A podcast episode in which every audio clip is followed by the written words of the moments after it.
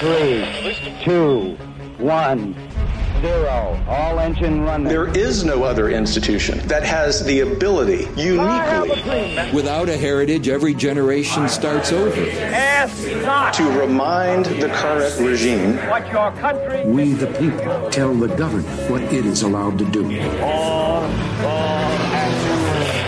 to get back in their box and stay there. Liftoff. We have From the Heritage Foundation, this is Heritage Explains.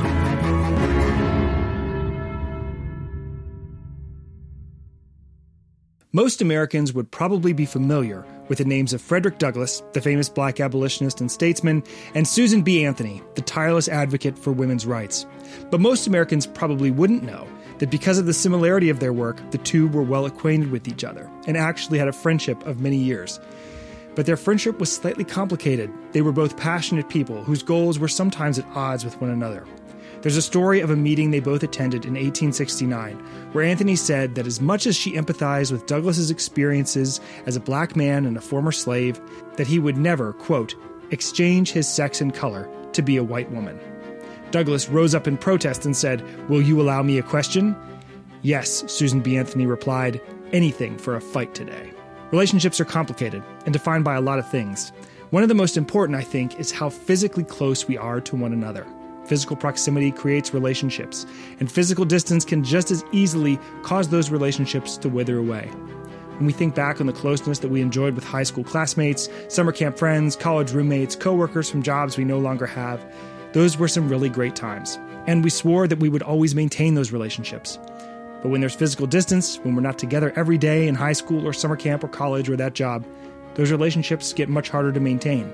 It works both ways, though. While being physically close to someone can lead to a friendship, it can also make enemies. Today on Heritage Explains, we're going to talk about both situations. Not at the level of individual human beings, but at the level of nations. In the course of this series, we've talked about many aspects of the problem America faces in dealing with the Chinese Communist Party. We've used Heritage's recent report, Winning the New Cold War, plan for countering China, as a framework to do this, and we've arrived at the last section Exercise Global Leadership. What are the relationships that China has with its neighbors, and how can we influence those relationships to ensure peace? For that, we turn to our friend, Director of the Asian Studies Center here at the Heritage Foundation, Jeff Smith.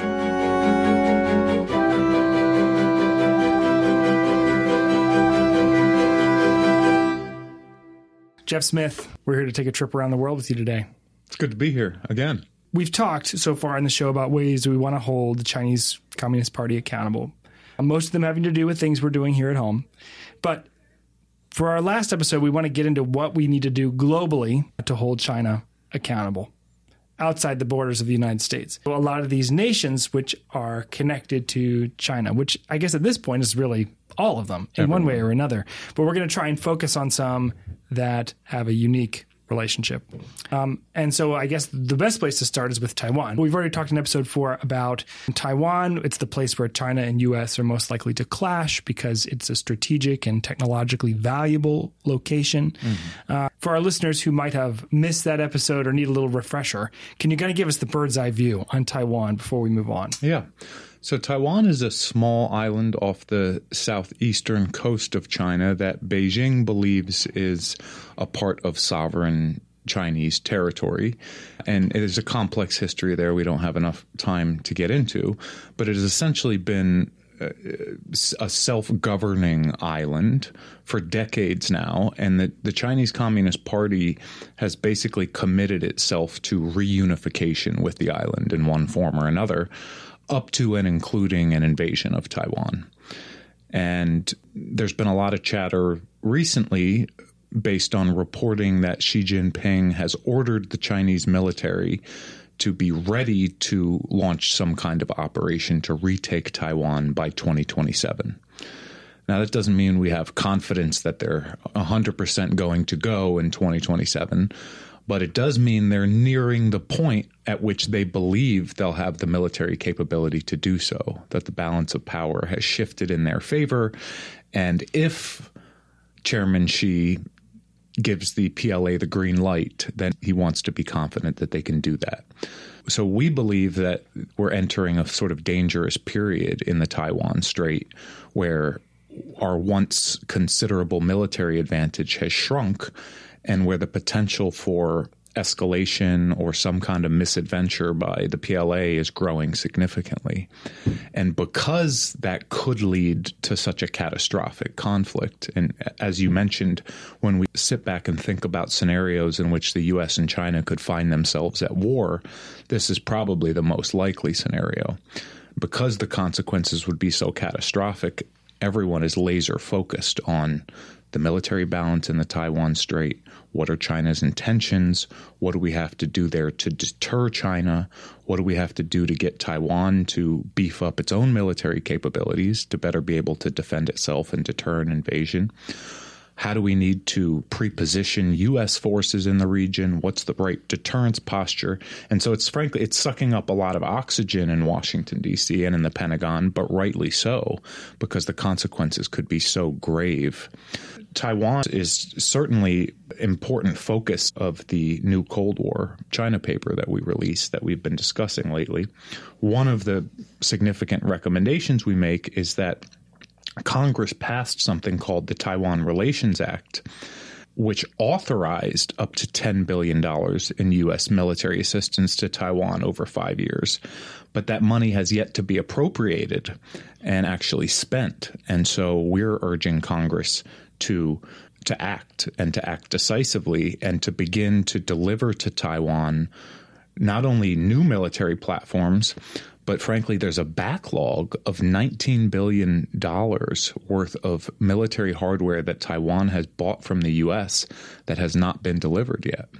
And so, these, if we're really worried about a Chinese invasion, the time to act and deter such an invasion is now. Isn't there a proverb? I think it might be a Chinese proverb that goes the best time to plant an oak tree was 20 years ago. the second best time is now. Yeah. Yeah, I think that that applies in this situation. 20 years ago would have been an even better time to start preparing for this. But we are entering a volatile situation. And one of the things that concerns military planners is that the military balance is shifting more in China's favor lately but China also faces several long term challenges demographic challenges, public health challenges, economic challenges. And so, what if China concludes that it's reaching its maximum point of leverage over the United States? That this is the best it's going to get because over the longer term, it's going to have to grapple with these internal issues. And if it's ever going to launch an invasion of Taiwan, now is that sort of Goldilocks window. And I think ultimately the chances that China is going to going to go tomorrow or next year or even the year after are maybe less than 50%. But even if they're 5% or 10%, the consequences would cripple the global economy, result in tremendous loss of life and devastation for both countries, for all parties involved that we need to do everything in our power to deter the single greatest threat to global peace and stability, and we have to do it now. So we've talked about Taiwan, but Asia, writ large, is a big place. And there's three different chunks we want to talk about. We want to talk about Northeast Asia, which mm. includes Japan, North and South Korea, Southeast Asia with places like Vietnam, Cambodia, Laos, and then South Asia, which would include India, Pakistan. So we want to treat those as three different sort of zones. So mm-hmm. first, can you talk a little bit about Japan, North and South Korea? Yeah. Two of those three are some of America's closest and most valuable partners in the entire world. That's South Korea and Japan. And the South Korean president is in Washington right now.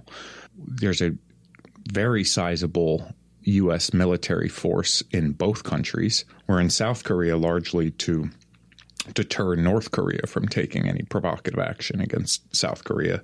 Those two countries are still technically in a state of war. And a lot of our partnership with South Korea revolves around mitigating or limiting the threat from North Korea, both to the United States, to South Korea, to Japan, to the region. And of course, nuclear or uh, North Korea is a nuclear power now. It's a country that is probably the most repressive, closed, hermetic society in the world, a very backwards country, a very totalitarian, and inward looking country, but a very threatening country, which has very considerable military capabilities and which is constantly threatening war against our democratic ally. South Korea threatening the United States and is developing a significant nuclear capability and long range ballistic missile capability to the point where they can actually threaten U.S. territory in the Pacific and potentially even the U.S. homeland. So it's a significant and growing threat, and our longstanding partnership with South Korea is vital to containing that threat. Japan is also one of our oldest and strongest allies in the region. Japan is much more focused on the China threat. It, it is concerned about North Korea and has been a target of North Korean threats before. But Japan is, among all of our Asian partners, probably the most concerned about China's rise and its increasingly belligerent behavior. And frankly, it was Japanese Prime Minister Shinzo Abe who first championed the concept of this quad coalition of Indo Pacific democracies working together amid China's increasingly belligerent rise. It was the Japanese prime minister who first came up with the idea of the free and open Indo Pacific that we've since adopted here in the U.S. What does that mean? The free and open Indo Pacific is essentially a concept, for some people, a strategy that signifies we view the operating system of the Indo Pacific as one of freedom and openness. So, freedom of navigation has to apply across the Indo Pacific. We have a set of rules about where ships can and can't go. Th- those things should be determined by rules and laws, not by might makes right. So, free and open for trade, free and open for shipping. It means transparency, ideally democracy. It means open contracts, not debt trap diplomacy. And so, this idea of a free and open Indo Pacific is essentially we need to keep the Indo Pacific under this free and open operating system that has been governing it for decades. And by the way, producing a period of unprecedented peace and prosperity in the Indo Pacific for decades. And we have to defend that operating system against new threats and challenges. And right now, the biggest threat and challenge to that system is China's rise. And so the Japanese have created the conceptual framework for why China's rise is posing such a challenge to the whole region and also what we should do to respond. And that is get together these four Indo Pacific democracies Japan, India, the US, and Australia to act in some ways as the guardians of that system. So, Japan has been doing a lot conceptually on the China challenge. It's also begun to much more vigorously enhance its own military capabilities and expand the room to do more with the United States militarily. So Japan is constrained by a post war constitution that effectively prevented it from building a normal military. It, it instead could only build a self defense force. But it's increasingly reinterpreting that constitution to allow it to do more traditional military type activities, including with the U.S. And so it's really been in part driven by fear of what China's doing, has been rearming itself and integrating itself with the U.S. and other allies to prepare for contingencies in China scenarios. Are we worried about North Korea? Yeah, we are worried about North Korea because the nuclear program keeps expanding and the ballistic missile ranges keep increasing. And unfortunately, multiple presidential administrations have really been unable to find a way to solve this challenge, solve this problem. Nobody wants to go the military intervention route because the consequences would be catastrophic. But we've been unable to find any kind of diplomatic framework or basket of economic and political incentives to either coerce North Korea to roll back these programs and its provocative behavior or entice it to pursue a, a more peaceful path. So it's a very intractable problem that unfortunately has only been getting worse. So, what about places like Southeast Asia? If we hmm. move south to Vietnam, Cambodia, Laos, those kinds of areas, how has China been moving in that area, and what do we need to do mm-hmm. to respond? Good question. So, China's economic engagement with ASEAN, which is the Association of Southeast Asian Nations, is the regional grouping of all the Southeast Asian capitals. China's economic expansion into that region has been vast and dramatic to the point where China is now the largest trading partner for most of those countries. Perhaps that should not be so surprising because it's in China's immediate neighborhood, right? It's in China's backyard. So you would expect that in Central America or South America, probably we have a greater trading relationship with a lot of these countries. Nevertheless, China's influence has been expanding considerably at both an economic and political level. It's a complex situation, though, where you have this group of Southeast Asian capitals, but they're very different in how they approach the U.S. and China. So, on one end of the spectrum, you have the Philippines, which is a treaty ally of the United States. We have access to military bases there. They're essentially one of our closest friends in the region. And they are very concerned about China because they have a sharp territorial dispute that is active. They China claims territory that falls within the Philippines exclusive economic zone. They've sparred over this these competing claims before, and the Philippines is very concerned. At the other end of the spectrum in this group, you have countries like Cambodia and Laos, which are arguably some of China's closest friends in the region, and some of them host significant Chinese uh, political and economic presence and potentially even military presence. Uh, they essentially are always supportive of China in any international forums. Internally, inside ASEAN, they're always defending China and preventing the group from taking significant action against China. And we talked in the last episode about some of the dy- dynamics that cause that to be so. China has a lot of pull in the region, and standing up to China would be a huge economic Yes. uh, and potentially military hit for a lot of these nations. Yes. And China is shameless about beating down any country that speaks ill of it or does anything against what China perceives to be in its national interests. And so it's very good at wielding a stick and coercing countries to align with its priorities. So you've got the Philippines in the pro US camp, and then you've got like Laos and Cambodia on the other end of the spectrum. And then in the middle, you've got countries like Malaysia and Indonesia. Uh, which are representative of a lot of countries in the region, which kind of want the best of both worlds. Their position is essentially keep us out of this fight between you and China. Don't make us choose sides. The Americans should stay here and provide security and make sure China doesn't do anything too crazy, but we're dependent on China for our economic future. And we don't want you Americans to do anything that's going to start a war. So kind of stay in this Goldilocks position where the US provides security, China provides prosperity, and everyone's happy, and don't get into a new Cold War and don't make us pick sides. Now, we view that as fairly naive that you're putting the US and China on the same pedestal when China is actually claiming your territory, right? China is, even for Indonesia and Malaysia, there are overlapping territorial claims in the South China Sea. China is, in many ways, clearly the aggressor. But these countries desperately want to avoid standing up to China and paying a political or economic cost for doing so. And so they're trying to keep their head down and keep the money coming in and hope the Americans stick around long enough to prevent the Chinese from doing anything too crazy. Again, many of us think that's naive, but that is the reality of the state of play in Southeast Asia. These balancing between the different poles and trying to get the best of all worlds.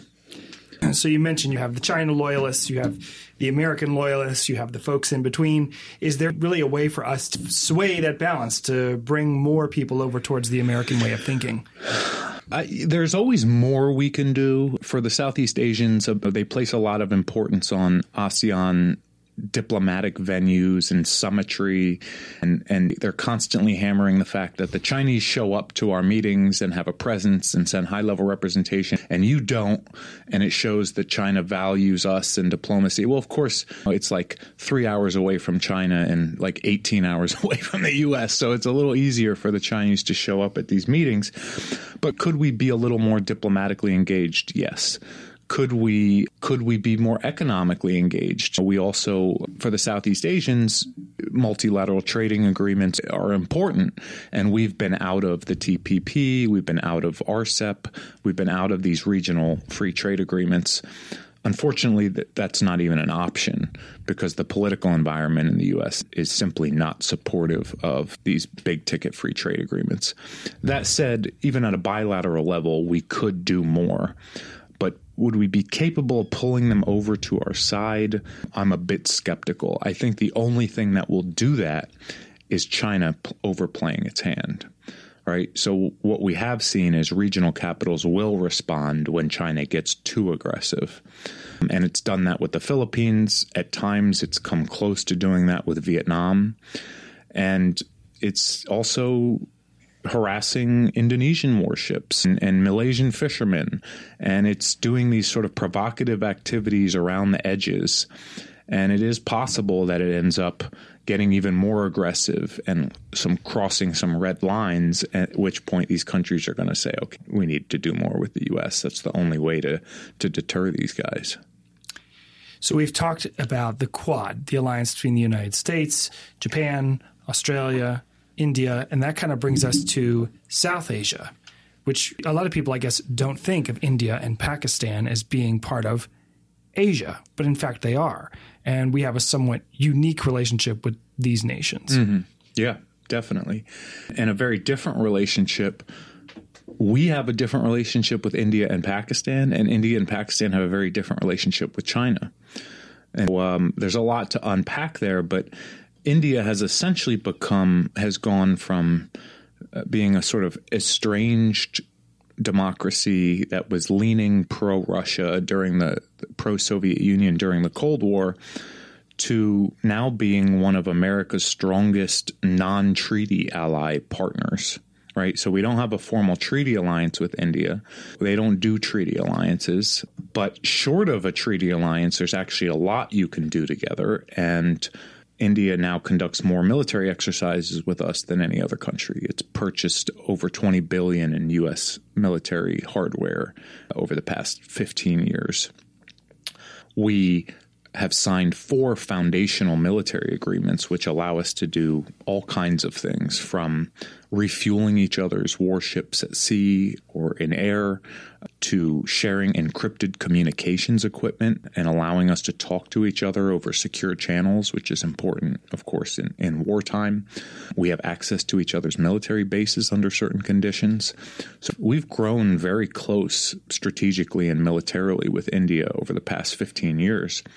And it's it's no secret that that shared and mutual concerns about China or have been a sort of animating variable in that equation.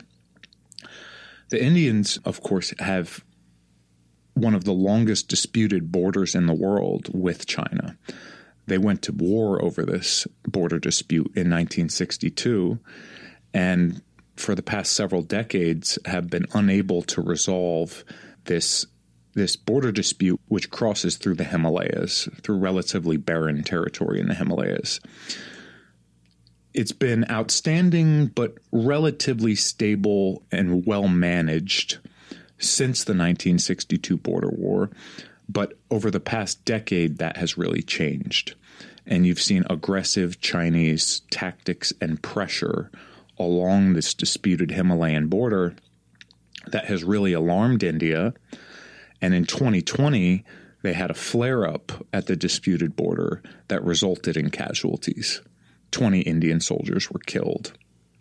You had patrols from both countries fighting each other in like hand to hand mortal combat with spikes and clubs and sticks, beating each other in the middle of the night to death. Um, Why? Because their paths just crossed when they were on patrol and assumed one another to be in one another's territory? In a sense, yes. The Chinese had essentially moved across what was believed to be the line of actual control. So there's not actually a border up there that's demarcated. You've got the Indians saying, well, we think our border goes up to there, and the Chinese saying, well, we think the border's there. And so they patrol in some places in the same place. And in 2020, you had the Chinese essentially make some very provocative moves to, across several points at the border, move forward beyond where they had even patrolled before and set up shop. And it was, and that led to a series of clashes and diplomatic dust ups. And one night it descended into violence. The Indian public has always been skeptical of China. I think they've viewed it as their number one threat, or maybe number two, right after Pakistan. But after Indian soldiers come home in, in body bags, now the public perception really shifts. And interestingly, shortly after that, India banned TikTok and a number of other Chinese apps and really began taking a much harder line against China in a lot of forums and decided to do more with the Quad. And China has, in many ways, really alienated India, which is now this year a lot of de- demographic experts believe that India overtook China as the most populous country in the world. It's now the third largest defense budget in the world after only the US and China. Before this decade's over, it'll probably have the third largest economy in the world. So this is a big, big player and will be for the foreseeable future. It's only going to grow up and at some point may even catch China. And so the United States building this strategic partnership with India and China having fundamentally alienated a generation of Indians, I think will have a significant impact on the sort of long term geopolitical balance of power, both in the Indo Pacific but globally. At the complete other end of the spectrum, you have Pakistan, and we've had our own very troubled history with Pakistan. It was a Cold War ally against the Soviet Union technically they technically partnered with us after 9/11 and the US invasion of Afghanistan, but they also were playing a double game supporting the Taliban and Al Qaeda even as they were ostensibly cooperating with us. President Trump famously cut off all aid to Pakistan because they're playing this double game. So that's a contentious relationship now, but as opposed to India, which is now hostile to China, Pakistan is arguably one of China's oldest and closest friends. And so they collaborate a lot on economics, on military, and even on nuclear. China has aided Pakistan's nuclear weapons program. And China, of course, has been building the China Pakistan Economic Corridor, which is a multi billion dollar infrastructure corridor, which will link Western China to the Indian Ocean. And of course, the China Pakistan close ties further aggravates India because India and Pakistan are historic rivals. And now India's got both of its rivals on one to the east and one to the west that are collaborating with each other, and it feels increasingly encircled. So you've got multiple layers of geopolitical rivalries and factions and dynamics for the U.S. to navigate in South Asia. But one thing is very clear, and that's China's presence in the region has been growing very considerably. And of course, that has India agitated and concerned. But it's not just Pakistan, it's also the smaller countries of South Asia Bangladesh, Nepal, Sri Lanka, the Maldives. In all of these countries, China was a very marginal player for virtually all of the 20th century. And only in the past 10 years has it really begun gaining a diplomatic and economic, and in some cases, small military foothold. And its influence is sphere of influence there is expanding considerably, causing more friction with India. What about the Pacific Islands? Stuff like Solomon Islands, New Guinea, Guam, Samoa, mm. all of these small nations, even Hawaii, which of mm. course is not a nation, kind of cover the Pacific Ocean. What's the state of play there? Has China made inroads there, and what has been our response? Very good question. Yeah, the Pacific Islands are, of course, geostrategically very important. They played a very important role in, in World War II in the U.S. Pacific campaign against the Japanese. They're like stepping stones, incredible distances between the U.S. West Coast and East Asia. And the Pacific Islands are stepping stones to the rest of Asia for the United States. China's presence there, unsurprisingly, has been growing significantly. Of course, it, always starts with economics, growing trade, growing investment, but as of late, it's taken on even a military dimension, and China signed a security pact with the Solomon Islands in recent years that has raised a lot of eyebrows about China's expanding security presence and influence there.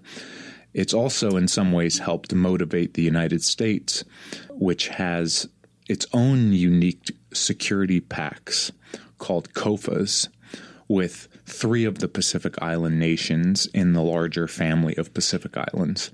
Is that an abbreviation, COFA? Yeah, Compacts of Free Association.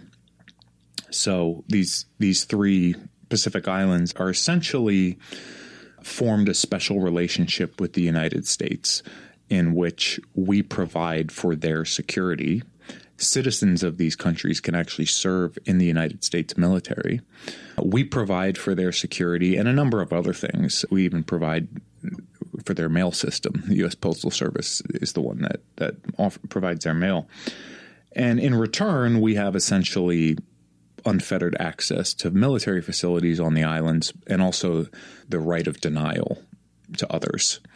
So these COFA agreements are term limited agreements.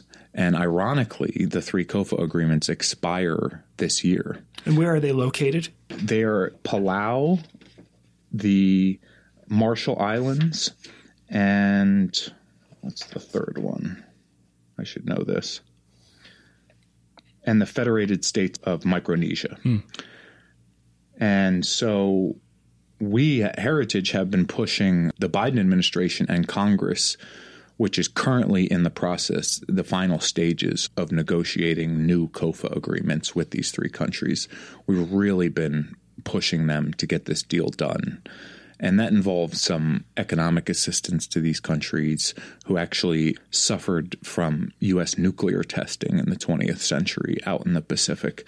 And so these new COFA agreements will likely provide some economic benefits for the islands and some recognition of U.S.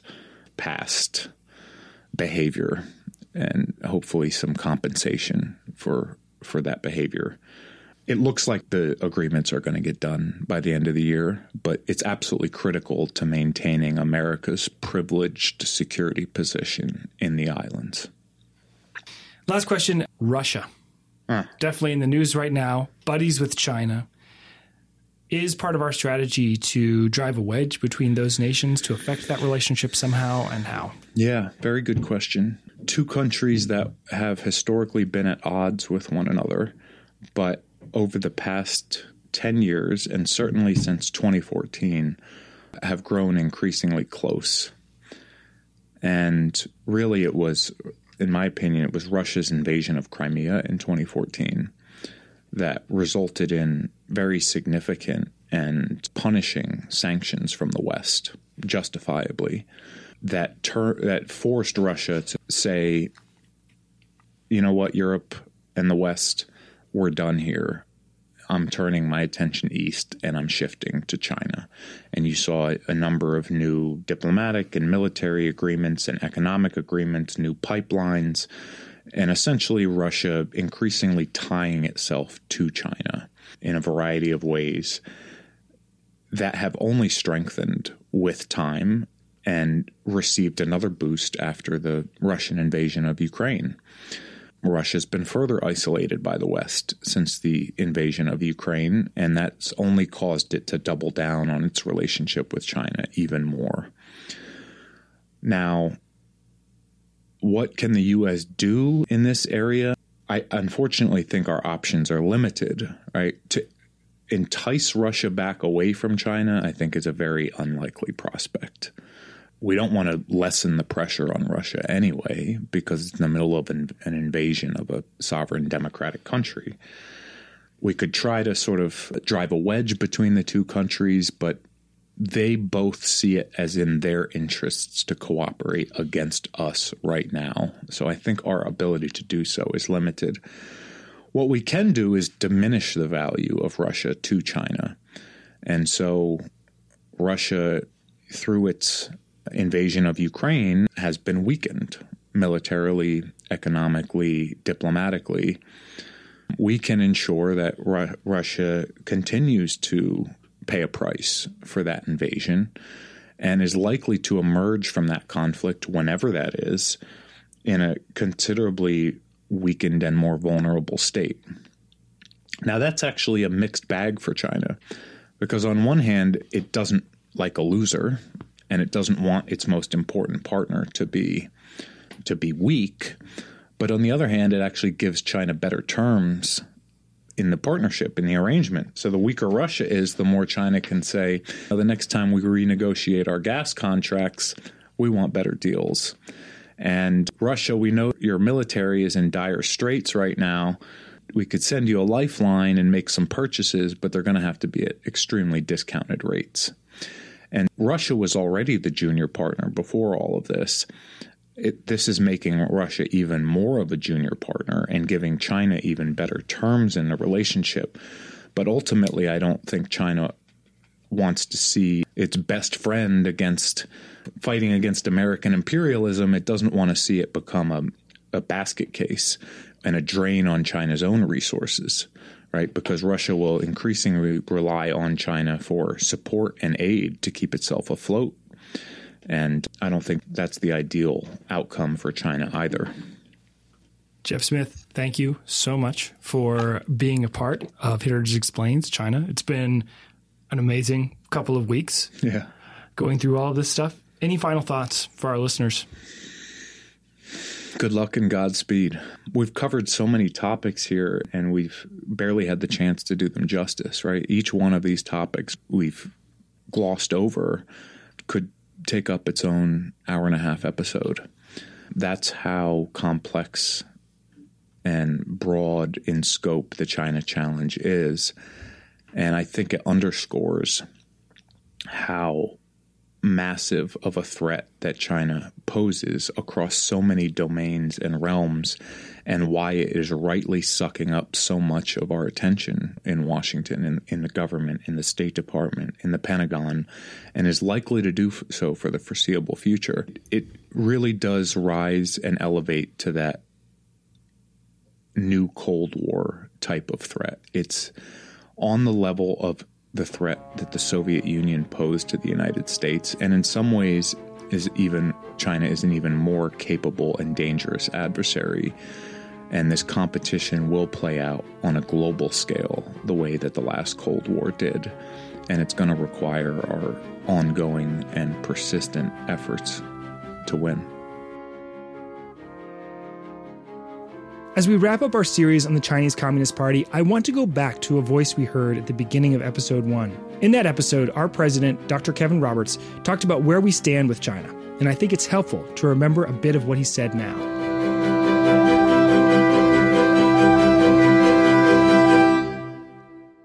The state of the play regarding the threat from China as it's perceived here in the nation's capital is poor but improving.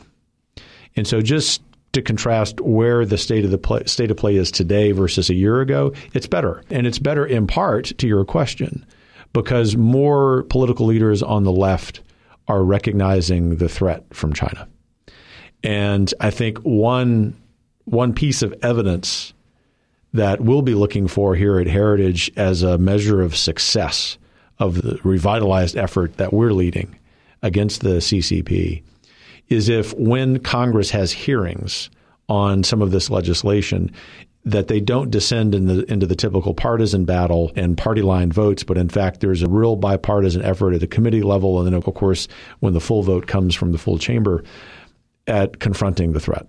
And I'm cautiously optimistic that will happen. And I will say, to give President Biden slightly partial credit on this, about every third time he speaks about China or Taiwan, he's right. You know, at Heritage, we have this beautiful privilege and burden of telling the truth, even when it hurts.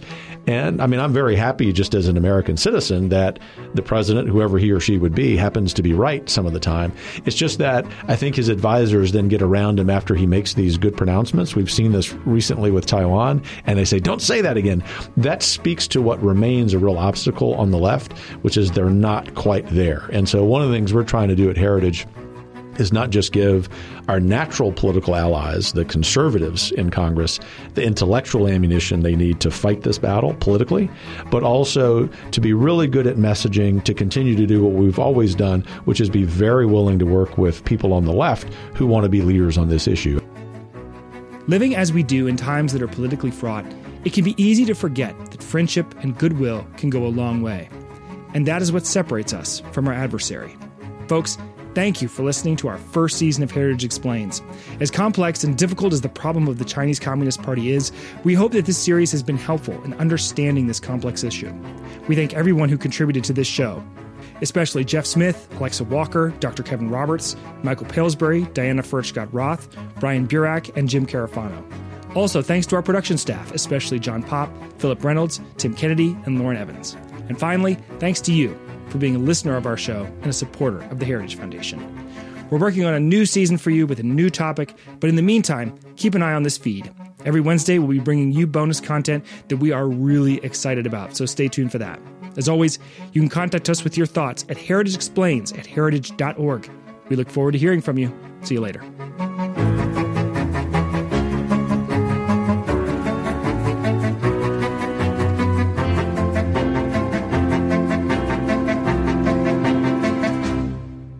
Heritage Explains is brought to you by more than half a million members of the Heritage Foundation. It's written and produced by Mark Guiney, Lauren Evans, and John Pop. Production assistance by Alexa Walker and Jeff Smith.